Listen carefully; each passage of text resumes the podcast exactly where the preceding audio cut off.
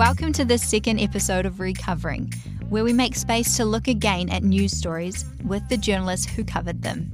I'm Alicia Gordon, General Manager at Media Chaplaincy New Zealand. There's always more to a news story than what you see.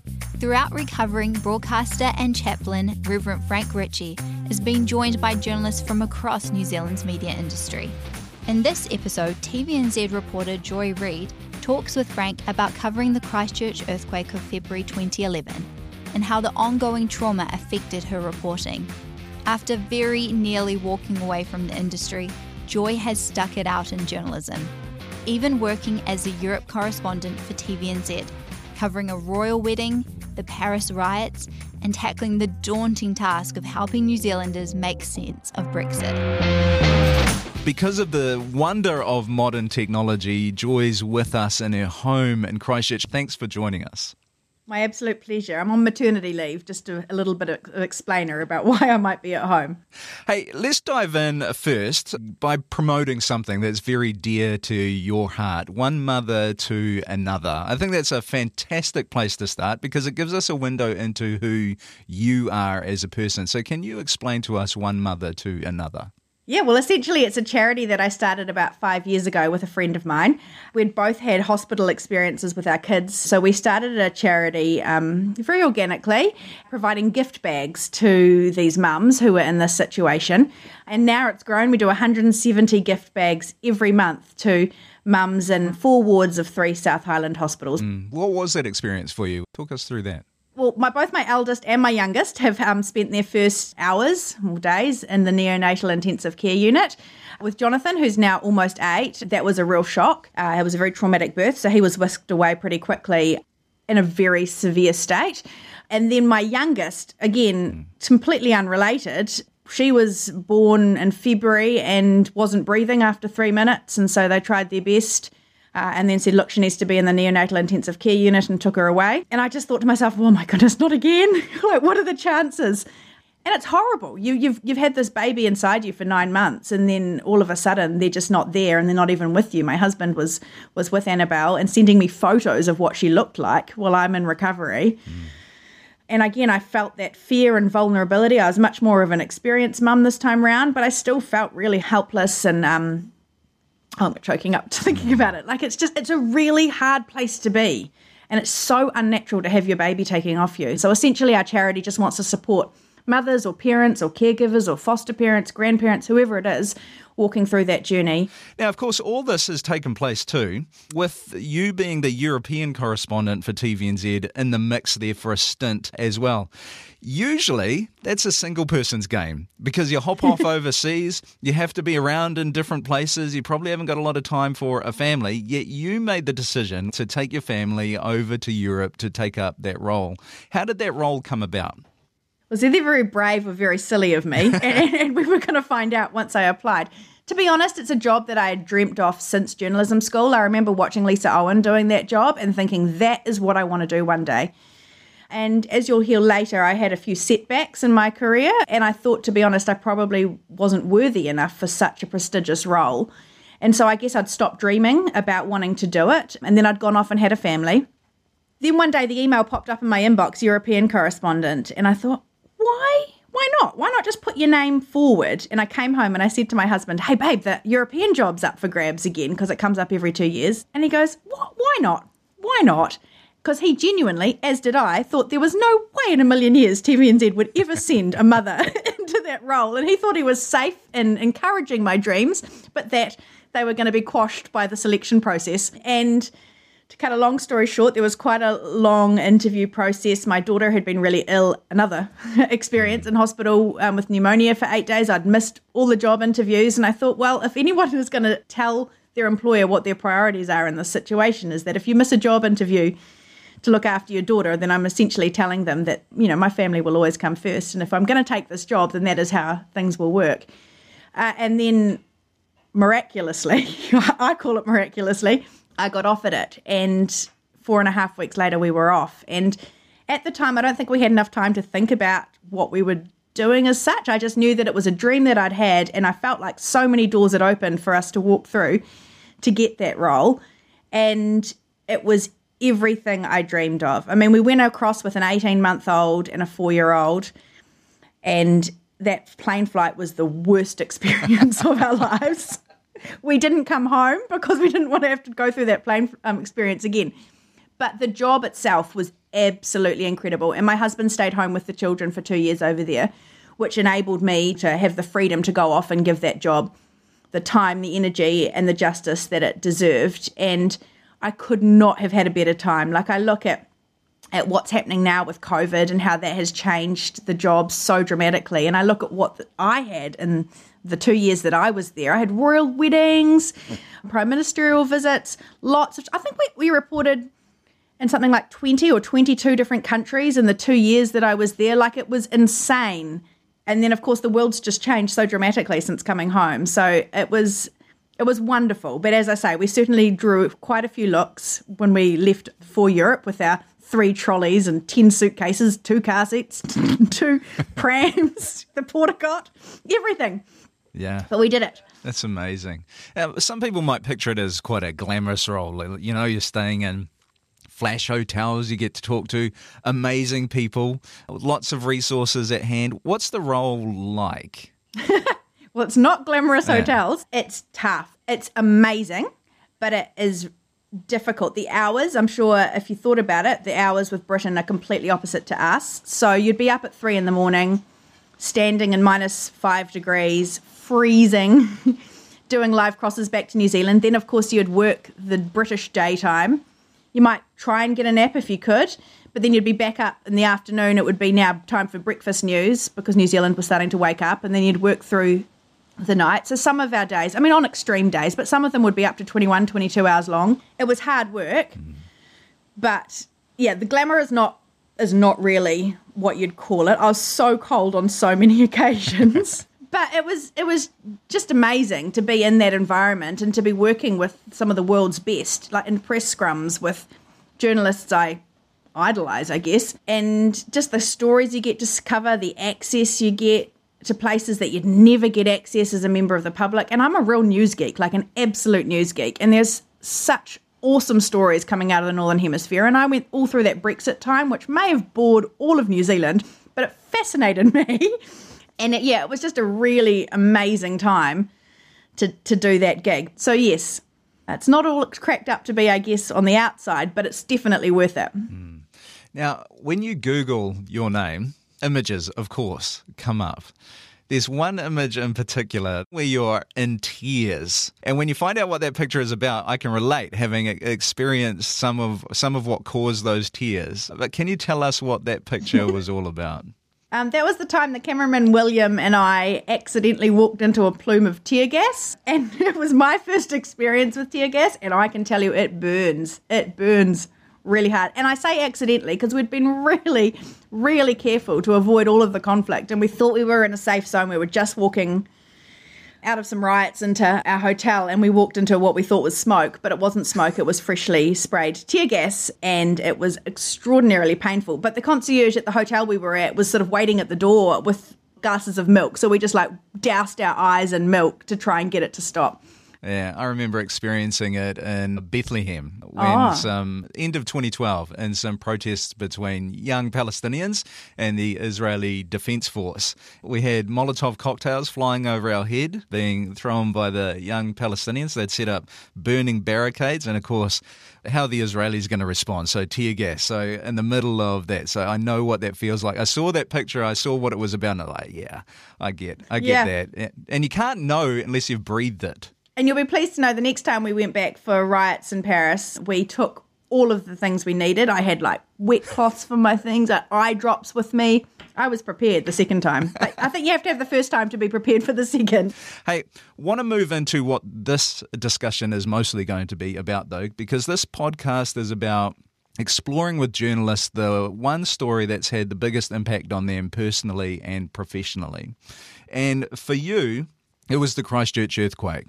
22nd of February 2011, hit at 12:51, 6.2 magnitude, I think, which was a little bit supposedly smaller than the one that had come in September the year before, but it had a much bigger impact, killing 185 people. This was your home. Can you walk us through that day for you?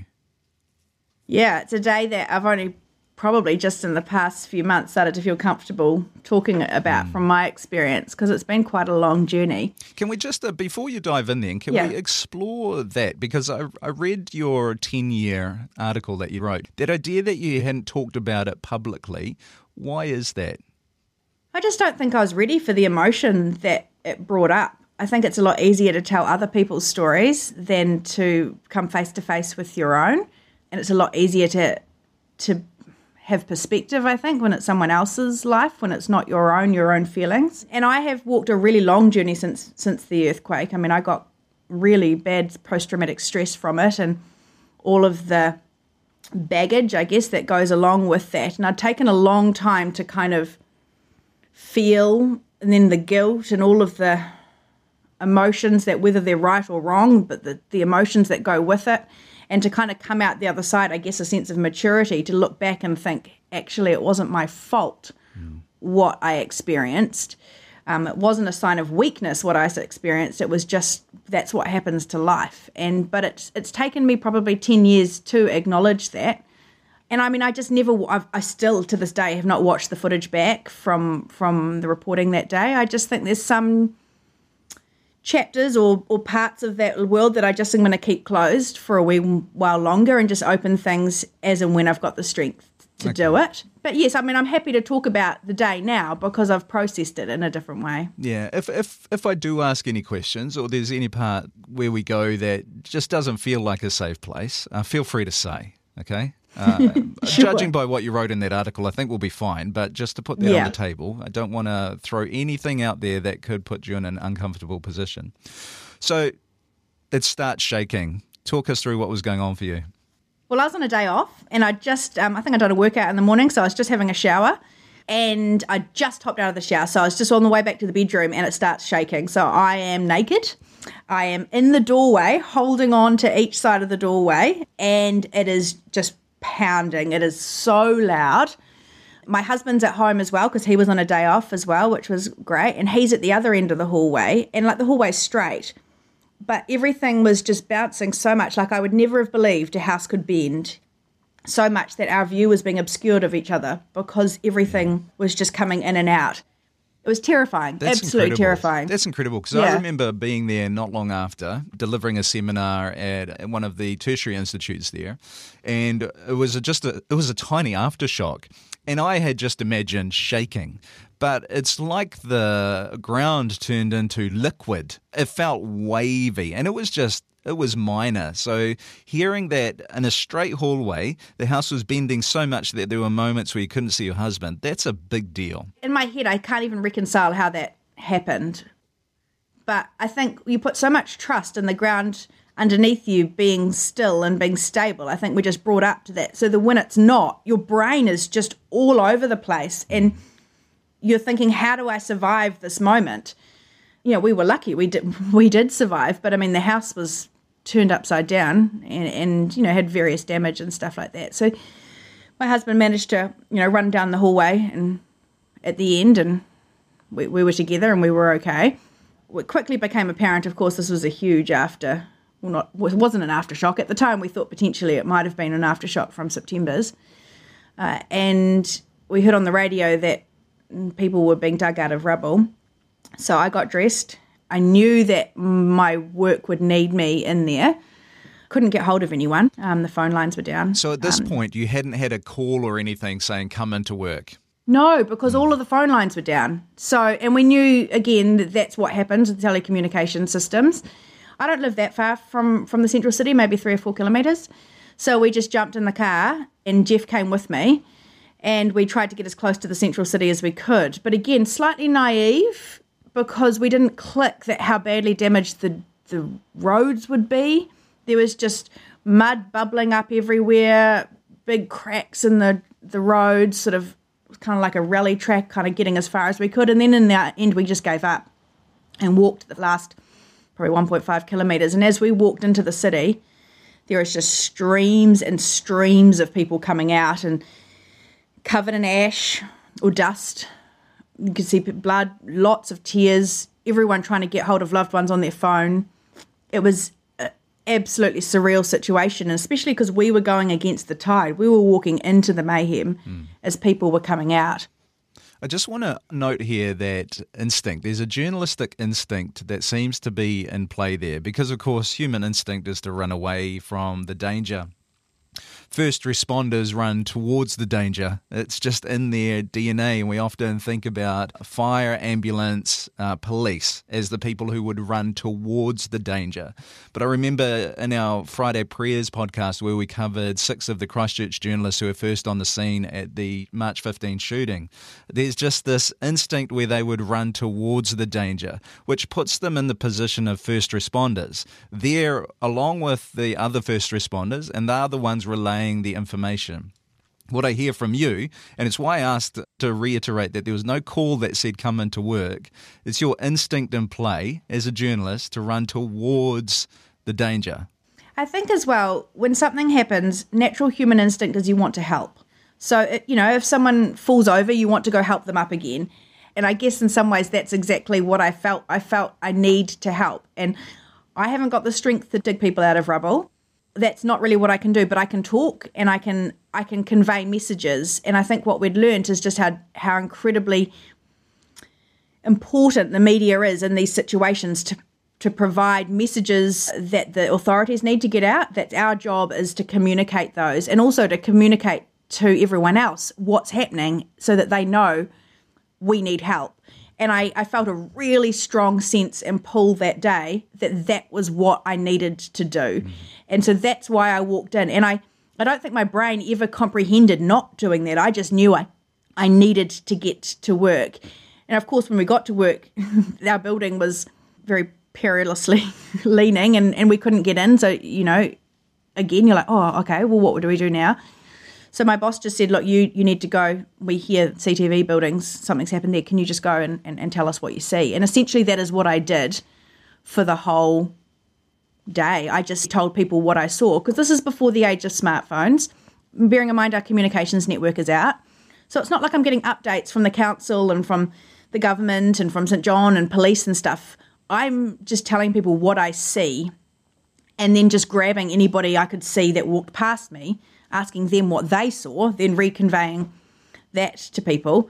And then if I saw someone in an authoritative uniform, you know, seeing police officers, obviously I knew from doing my job, asking them what messages they would like. So I basically just saw my role that day is to communicate what was happening on the ground. And as it turned out, I was outside the building that saw the biggest devastation, the biggest loss. It was the CTV building, a 5-story building, which pancaked.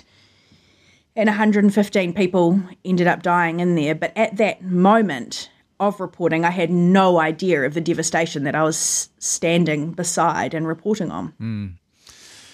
The media world is relatively small, and it's really small in a place like Christchurch. So that CTV building and the people inside it are connected somehow. Did you know anybody in that building? Not closely. Obviously, everybody knows of someone, and you know, a couple of colleagues of mine had very close friends that were in that building. The journalist I did know, actually, she wasn't in the building at the time. She was in Hagley Park, Emily Cooper, and she's got an incredible tale of survival as well. So no, I didn't know anybody personally in the media building, but that was my doctor's surgery. And the doctor's surgery was on the 5th floor. And I'd seen my doctor just the week or two beforehand, and she didn't come home. So again, it's not a personal relationship, but you definitely, you know, people who passed, and that's a heavy, heavy cross to bear. Yeah, it's a city where everybody was affected by it in some way. Nobody escaped being affected by it. As a reporter, you get to the end of that day. You've been reporting information, you've seen stuff, a lot of traumatic stuff. You've been through your own experience. Your own experience at that point as a journalist is on the back burner because you're telling other people's stories. So there's been no reflection of what this whole thing means for you. At what point do you decide the day is done, it's time to go to sleep somewhere? When they stop putting you on air, essentially. So we were doing live coverage just for as long as was needed, and the call was made at about 10 o'clock at night. I think, okay, we'll stop live coverage and we'll start again at 6 tomorrow morning or 5 tomorrow morning. So at that point you could, you know, start thinking about what next. But a lot had changed from the moment I'd walked into the city at about 1:30 or so till 10 o'clock at night. By that stage, the city had emptied. So in that time, I was based outside CTV, which is next to Latimer Square, which is a big park. They'd set up a makeshift morgue there, which was essentially just some tarpaulins where they were putting people who unfortunately had not survived. And you know, you're seeing death really, really up close. And then you'd spent that whole afternoon with families who had loved ones in the CTV building, waiting for them to come home. And I'd spent time with this lovely man who'd brought his pet dog to try and see whether that dog might be able to find his wife. Mm. And then another, we saw amazing stories of survival too. So we'd had a lot of ups and downs, but I think my job is always to be, you can't have a journalist being hysterical on the news. And my job is to be measured, and my job is to offer observations in a measured and balanced way. And so that is what I had been doing. So I'd been seeing all of these things, communicating them, but had never, ever thought of the humanity, I guess, that was tugging at my heart of what these stories and who they represented and what they meant until you're off air. And then we're walking home. Obviously, the whole city by this stage has been cleared. It's only emergency services and first responders there. And I'm walking back to our car. Lisa Davies, who's a good friend of mine and a colleague, she was walking with us. And we're walking down Barbados Street, and there's just tanks coming up. And this is a one-way street, so we're coming up the wrong way. And there's liquefaction everywhere, and there's smoke. There's sirens going off everywhere. And you felt like you were the only person there. A little bit like Tomorrow When the War Began or something. You felt like you were in that situation. We walked back to our car with Lisa and tried to drive Lisa home, because there's no other way of getting home apart from walking. It's raining. It's 10 o'clock at night. She lives quite far away. And again, I just felt like there were angels that took our car home that night, because there were potholes everywhere that we couldn't see. But, we dropped her home, and as we're driving back, and then the next day we saw the roads that we'd driven on and thought, how on earth did we manage to do that? But again, I don't think you really processed it. You went to bed, came home, no power, no toilet, stuff everywhere. And then you just knew you had to get up the next morning and do it all again. And so you'd be stepping over broken glass, and you just didn't have time to pick up anything. You just stepped over it, lay down, came back up again. I don't think necessarily much sleep happened. Yeah, that's an important point to make, because often you'd go out, cover a story, there'd be a sanctuary back home. Home would be a place of normality. You come back home, you'd have your bed, you'd have your routines. But none of you in Christchurch, nobody reporting, none of the first responders got to come back to that sanctuary after having been out there in the middle of it, relaying the information for other people. And then you didn't have any time to sort your own home out, because you're back out the next day telling the story as well. There's an important part in what you've just talked about where in the relaying of the information, there wasn't any consideration of the human impact of what it was that you were saying on you. And it's very easy for journalists to get into a space where you relay the information, then you move on to the next story, you relay that information, you move on to the next story and you relay that information. One of the pieces of feedback that we had to the first episode of this with Paula Penfold was someone saying they'd never considered the personal impact of these stories on journalists. The problem is, I don't think enough journalists have considered the personal impact of these stories on them. But you've now, after 10 years, you talked earlier about PTSD and the stress. How did that exhibit itself once it started to come home to roost? Well, I think, first of all, it's very difficult to be hugely empathetic. No, I think you need to be empathetic to be a journalist, without a doubt. But I think it's very difficult to be empathetic with every single situation that you're in, because then you would feel too much that you wouldn't be able to do your job. Does that make sense? So you need a level of empathy to be able to tell a story, but you also need to have boundaries within that empathy. And I think that's what I had developed. I was a seasoned reporter by that stage. I had covered all sorts of tragedies. I had developed an ability to put up a boundary. And I think that boundary, as you say, Frank, was being able to go home at night to a different world. My world, which was safe. And the earthquake changed that, because I wasn't able to go back to a haven that was safe and was different.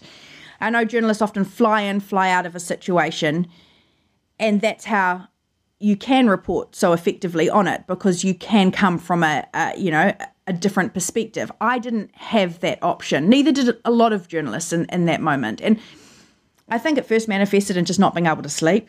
You know, I would hear a helicopter and I shut down.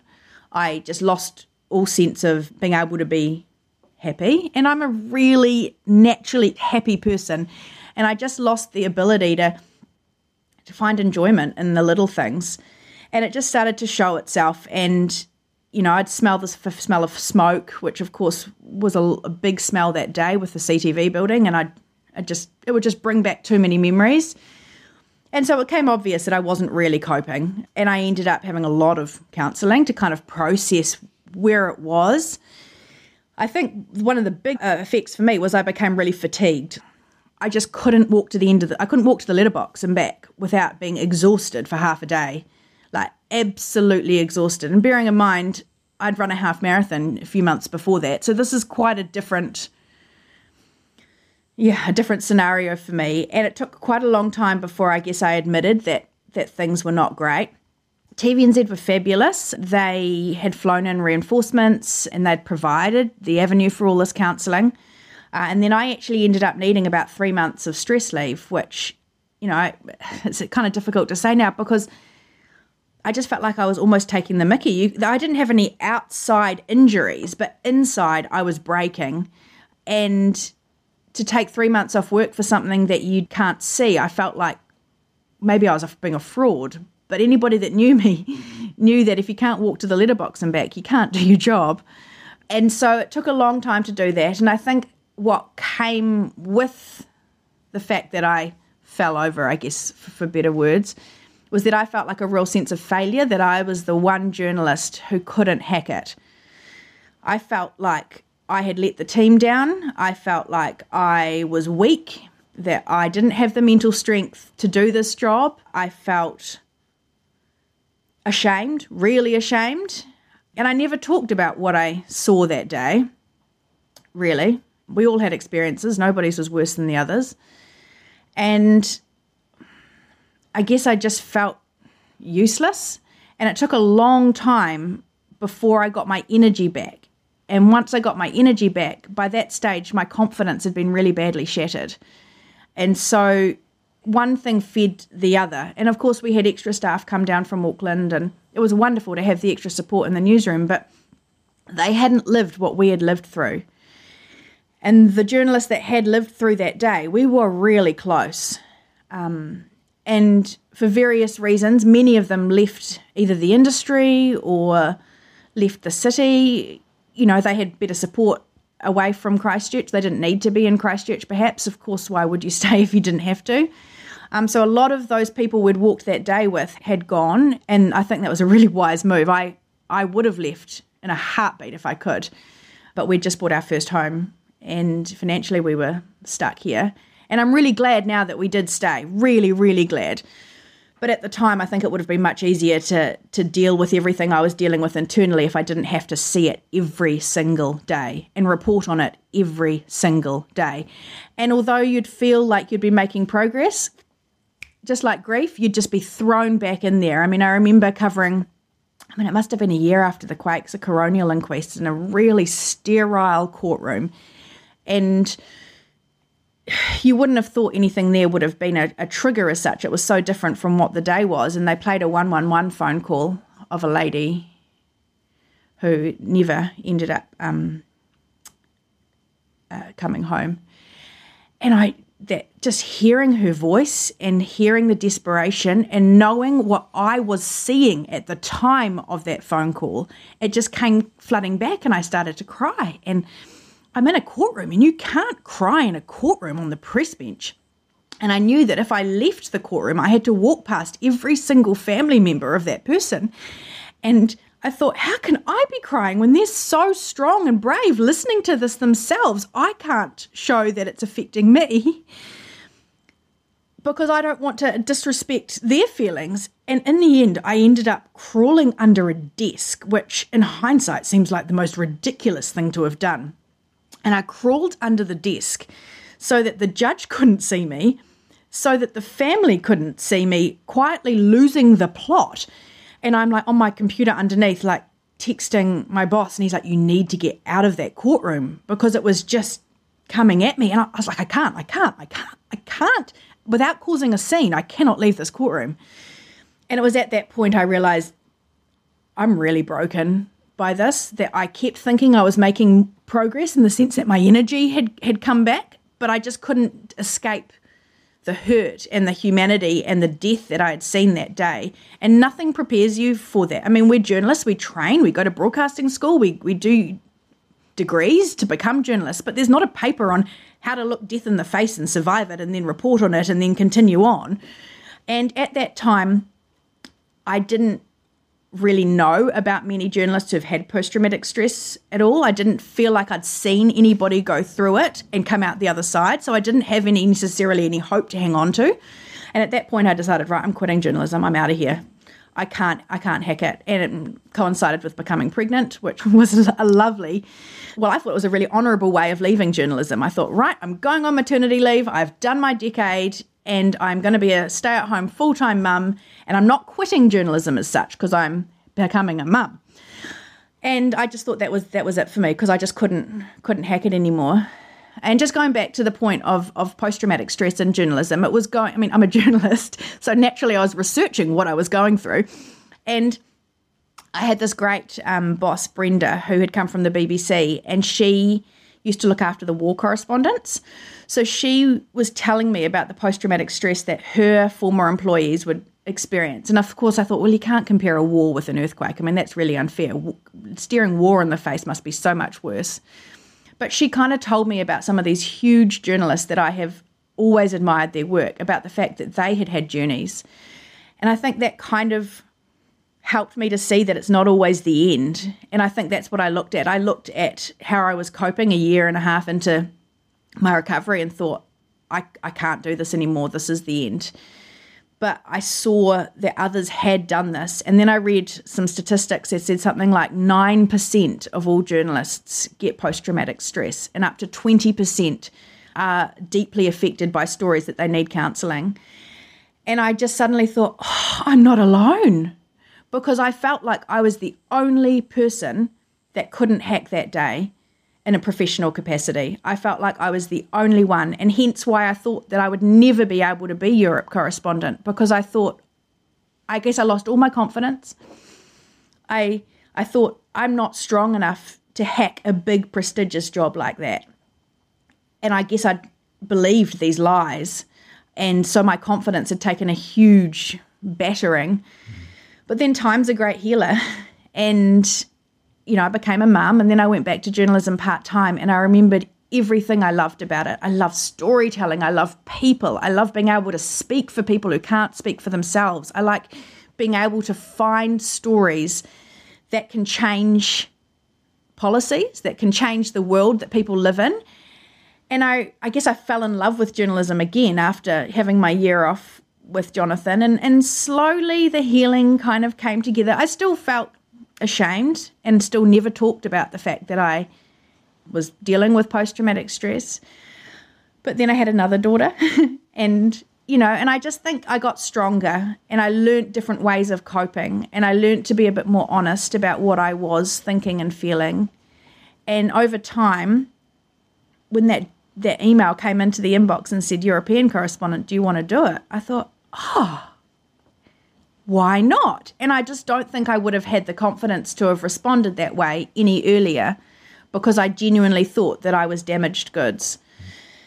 And I guess doing that job and doing it to the best of my ability, I guess I reminded myself that I can do this. I've been given skills. I've been given passions to tell stories. I am a human for a reason. I mean, it sounds silly, but I do have human emotions that can only help storytelling. And I feel like everything that I learnt through the earthquake process has made me a much, much better, stronger, empathetic, real, honest journalist now. And I don't think I could have done that European correspondent role had I not had a really big journey beforehand. And, of course, the earthquake for me was that journey. Mm. Joy, you've just done all my work for me. I was expecting to have to ask a whole bunch of questions to draw out much of what you just said. What you've just done is a real gift. Everything you've expressed is why we started Media Chaplaincy, end of 2014, beginning of 2015, because what you went through is not unusual, and your response and your PTSD, it's completely understandable and completely normal. I remember gathering together a small group of people who work in media, not journalists specifically, in Christchurch with a counsellor. And we talked through, this was after the shooting, we talked through what PTSD looks like, what the symptoms are, because we recognise that in Christchurch there are a whole bunch of collective traumatic events that had taken place. And at the point where you would usually recover from that, people would start coming out of that trauma, another tragedy would hit. And so this counsellor started talking about what the symptoms are. And every single one of the people in the room had symptoms of PTSD. Some of them weren't connecting their symptoms to the stress that they had been through. Another reason I think it's really, really valuable is because I think if you do your job well, and in my view, most New Zealand journalists are excellent at what they do. If you do your job well, people don't see you. They just see the information that's being put on the table, the story, and then they either agree with the information or they don't, might trigger some sort of emotional reaction for them or not, but they don't see you. And so when they fire in their emotional response to a story, and sometimes it comes in the form of complaint, they'll throw on the table horrid things often because they're not considering the human being, because they don't understand that there's a human being behind that story. So for everything that you've just said, thank you. I think it's extremely valuable. Thank you. I guess just on that, we're taught that you never want to make the story about you. So that is why we don't ever show our impacts and talk about what it means to us, is because the story isn't about us. The story is about what we can see and what we can hear and what other people are telling us and are about other people. So we're taught nobody wants to hear your problems. Yeah. And that's why we don't share them. And I agree with that, because you don't want self-involved people, you know, rabbiting on about what they're thinking when, you know, you want to hear from authorities. But yeah, I think the earthquake was a real wake-up call for New Zealand media about the fact that you can live through a trauma in your own world, and it is your own trauma at home as much as it is at work. So, Joy, with all the experience that you've had, you look back now on journalism in New Zealand and you would have seen it change over the years. What do you imagine for the future of journalism in New Zealand? Well, I think the whole industry is changing a lot, especially internationally. I think, first of all, I've got to say we're very lucky in New Zealand. I must probably sound biased, but we're very lucky in New Zealand that we have a relatively unbiased, honest, non-corrupt, real media presence, and that is something that we cannot ever take for granted. Having worked overseas, I've seen the other side. I've seen how polarizing communities can become if they have media feeding their own agendas. I'm saddened, I guess, that the number of journalists seems to be dwindling, but I'm also heartened that those that are coming through seem really passionate about what they do. They're not fly-by-nighters. They seem, you know, really keen to be telling these stories. I think we probably need more investigative units in New Zealand. I think it's sad that over the time we've lost some really amazing storytellers. But, you know, the likes of Stuff Circuit and Sunday Program and stuff, they're still there. And I think, I guess the danger is the more we technology changes, the more technology we have, the less people we have to do the job. And in essence, our job can't really be replaced by technology, because our job is people. Our job is finding stories, is sharing heart, is communicating messages, and you can't ask a robot to do that. And so I just hope that we don't get slimmed down too much, that we lose the essence of storytelling, and that our job doesn't become so full of all the technology that we never used to have to do, that we do now, that we forget what our essence, what we need to be doing, fact checking, you know, going through and getting second, third, fourth sources and those sorts of things. And because there's such an appetite for news now, like it's get that story out as fast as you can. I think the danger is that things like accuracy and sources and fact-checking can perhaps take a back seat, and that's something that I feel really passionate about that cannot be broken. I think just to pick on a point there, I think it's really good for people to understand that some of the information that they see coming through in some stories that may not be correct, and a lot of people will point that stuff out, is not because the journalist isn't interested in the truth or because they have some massive agenda that they're trying to put on the table. It's because of the nature of needing to get so much information out so quickly, is that some of the stuff that you've just expressed that you value is being put on the back burner a little bit every now and then, and sometimes stories suffer because of it. That's not because the journalist does not value truth. And also you sometimes are repeating what you've been told from a certain agency, which then turns out not to be true. So you've got to realise that sometimes we are just voices for other organisations. But as you say, I think any journalist who's worth their weight, it would kill them to know that they'd put something that wasn't true in a story, because essentially the reason we do what we do is because we're so passionate about truth. Brilliant. Hey, Joy, it's been a pleasure. I think you've given a wonderful insight into the life of journalism in New Zealand and what goes on behind the scenes. Joy Reid, my friend, thank you so much. Oh, my pleasure. A massive thanks to Joy Reid. Thanks also to RNZ for hosting this series. At Media Chaplaincy New Zealand, we believe in the value of our media, so we offer free, independent and confidential support for media professionals. Thank you for taking the time to listen, and if you rate what we're doing here, please rate this podcast 5 stars and send it to someone who might appreciate it. Make sure to follow so you don't miss future episodes. You can find us on Apple Podcasts, Spotify, iHeartRadio and more. Plus, you can find more about us at mediachaplaincy.nz. If you know a New Zealand media professional who could use a safe space to process, one of our chaplains would love to shout them a coffee. So do encourage them to get in touch.